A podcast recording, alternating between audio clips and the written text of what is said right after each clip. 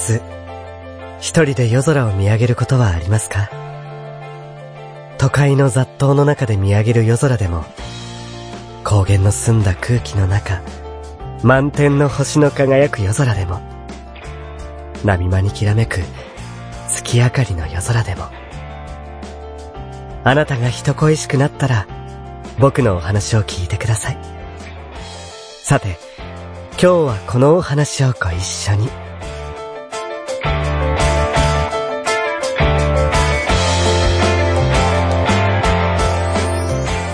鈴音色、琴の葉、音の葉。この番組は、株式会社アルファの制作でお送りします。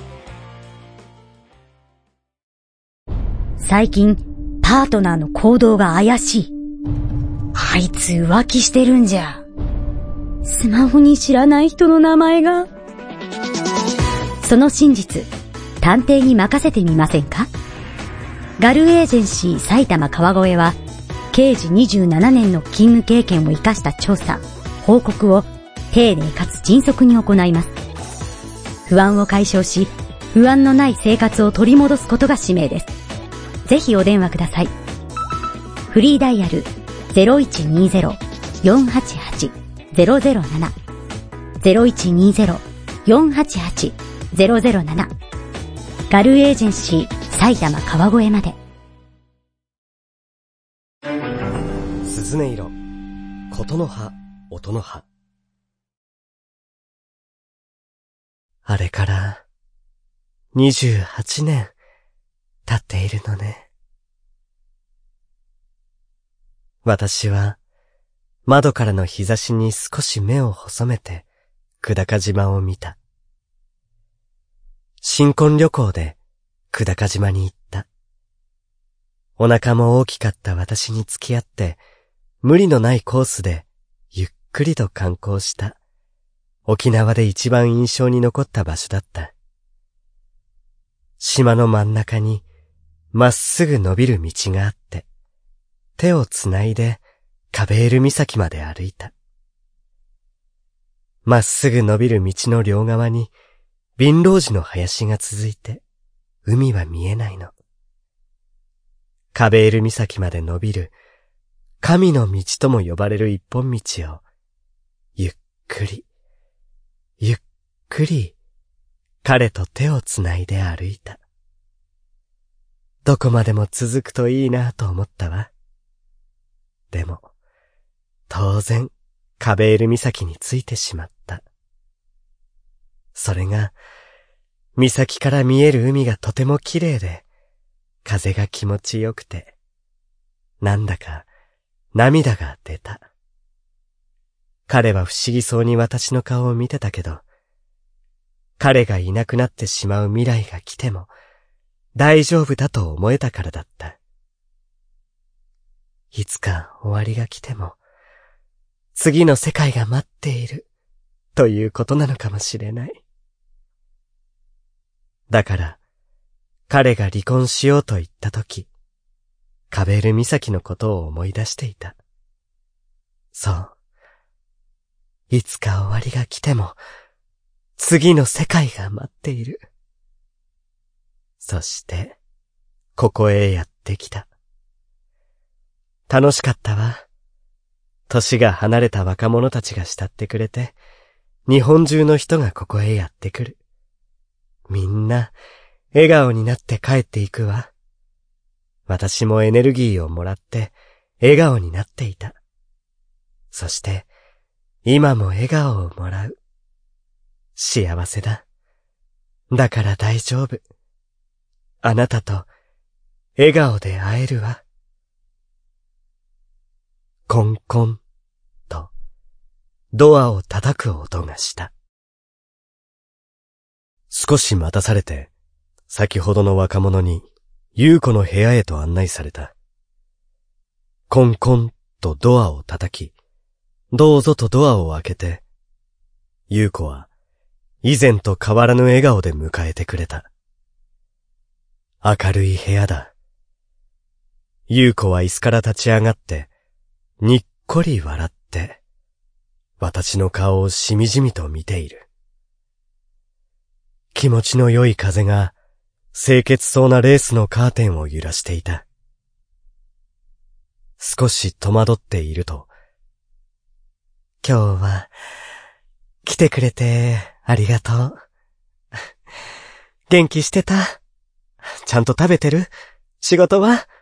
あなた、ちっとも変わらないわね。あ、ごめんなさい。せっかく来てくれたのに、私ばかり話しているわね。そう言って、くすくす笑っている。優子は、本当にもう余命の短い病人なのか、にこやかに話している顔を見ると、このままずっと、元気で80歳過ぎまでこのペンションをやっていくのではと思えた。それでも、現実は変わらない。一度、ごくりと唾を飲み込んで、それでもかすれた声で言った。元気そうで、よかった。私は何を言ってるんだ。バカな。何も気の利いた言葉がつなげないまま固まっている私に、優子が言った。ごめんなさいね。余計な心配をかけて。高文、一人では耐えきれなくなっていたのね。でも、おかげで最後に、あなたに会えたのね。嬉しいわ。そう言われても、かける言葉が出なかった。少し沈黙が流れて、優子が話し出した。ほら、あそこ、新婚旅行で行った、久高島よ。優子が指さす先には、平坦な島が見えた。かすかな記憶をたどる。でも、よく思い出せなかった。やっぱり忘れてるのね。でもいいわ。あの時、久高島に連れて行ってくれて、ありがとう。私がここで幸せに暮らせているのは、あの時、ここへ来ることができたからよ。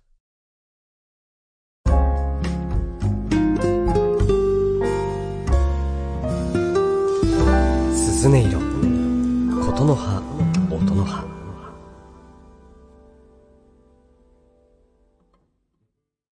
役者小林彩乃が好きな映画を好き勝手に語りまくる番組、ジャスト5分だ、いい映画見れたか小林の小鳩のような小さな胸を震わせた、笑った映画、泣ける映画、ゾクゾクした映画、燃えた映画、萌え萌えした映画、とにかく素敵映画を布教しちゃいます。みんなで一緒に映画を楽しもうじゃないですか。各週金曜日、ポッドキャストにて配信中。いやー、映画って本当にいいものですね。Try to the next stage. アルファ結局、何も話ができないまま、ペンションを後にした。にこやかに話す優子が、本当は椅子に座っていることさえ辛いことも、顔色が悪いことを化粧で隠していることも気づいてしまった。そろそろ寝かしてやりたかった。それさえもきちんと伝えることができず、そそくさと出てきてしまった。私は、何をしに来たのか、何をしてやりたかったのか。ペンションの横を通り抜け、久高島の見える海辺へ行ってみた。優子が好きだと言った久高島を見ていると、苦いものが込み上げてきた。私に弱みを見せようとしない優子。少しは甘えてくれてもいいのに。ただ私は、あの凛とした佇まいに惚れたんだった。それがいつの間にか、優子の笑顔でさえ遠く感じて、一緒にいるのに寂しくて、嫌気がさして一人になりたかったのだ。優子にとって、私は何だったのか。私は、優子に愛されていたのか。そして私は、優子を愛していたのか。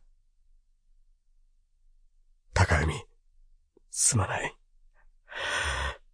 私には、何もできなかったよ。彼が帰っていった。確かに限界だった。ベッドに倒れ込んだ。もう無理だった。でも、最後まで笑顔で入れた。よかった。ふーっと眠りに落ちていった。私は彼と手をつないでカベール岬への一本道を歩いていた。どこまでも、どこまでもこの幸せが続いたらいいのに。やがてカベール岬へ着いた。岬から見える海がとても綺麗で、風が気持ちよくて、私は彼の手を離して海へ飛び込んでいた。どんどん遠くまで夢中で歩いて、ふと気づいて振り返ると、彼は不安そうに見ているだけで、追いかけては来ない。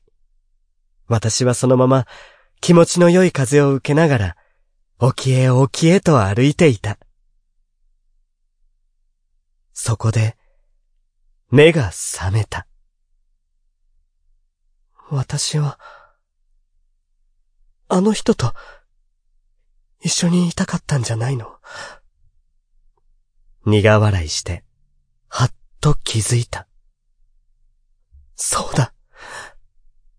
手を離したのは、私だ。あの時、なんで離婚したくないと言わなかったのだろう。泣いてすがりつけばよかったのかもしれない。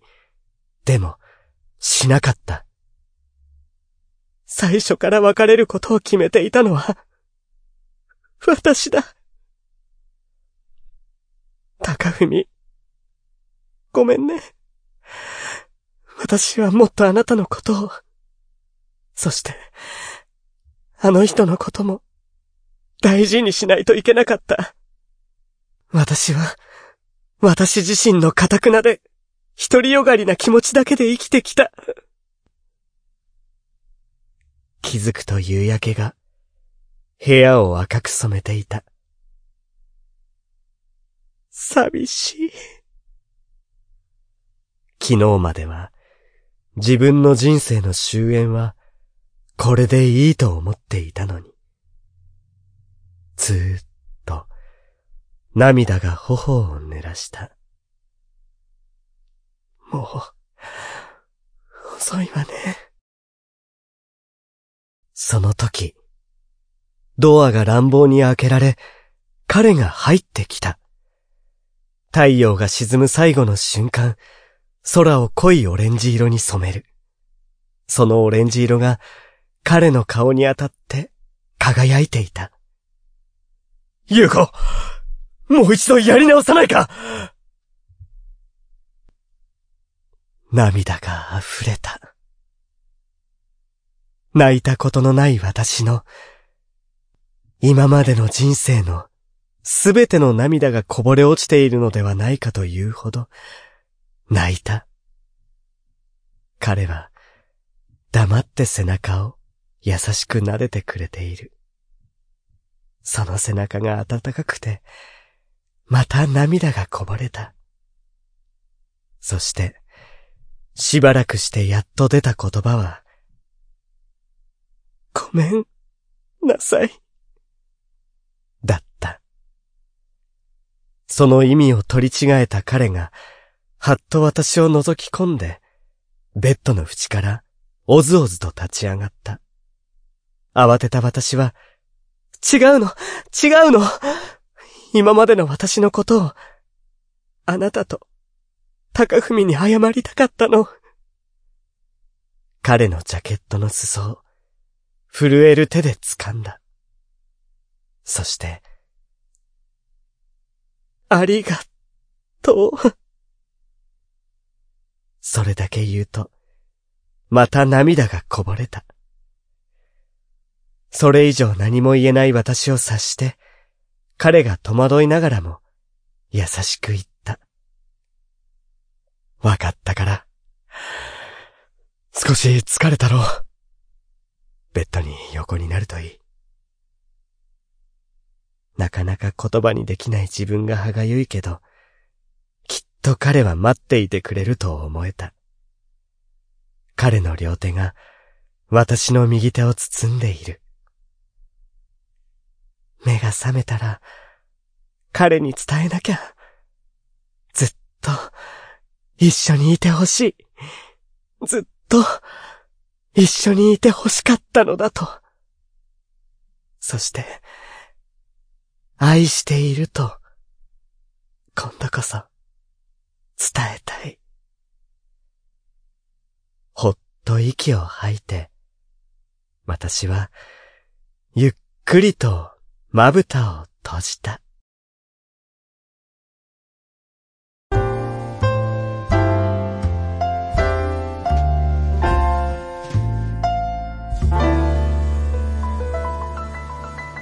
すずめ色、ことの葉、音の葉。世の中、右を向いても左を見ても、チャチャを入れたいことばかり。あんなことやこんなこと、神羅万象エトセトラ。正義のヒーローから近所のおばちゃんまで、ありとあらゆるパラドックスにチャチャを入れまくる、辛口トーク番組、チャチャ入れおじさん。各週金曜日、ポッドキャストにて配信中。Try to the next stage. Alpha.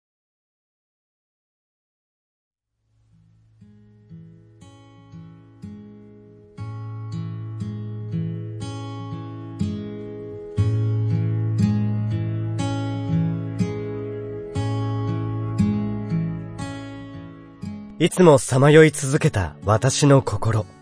第2話。お聞きいただきました。いかがでしたでしょうか？番組公式サイトのメールフォームから感想などお便りお待ちしております。それではまたお会いしましょう。岡部すずねでした。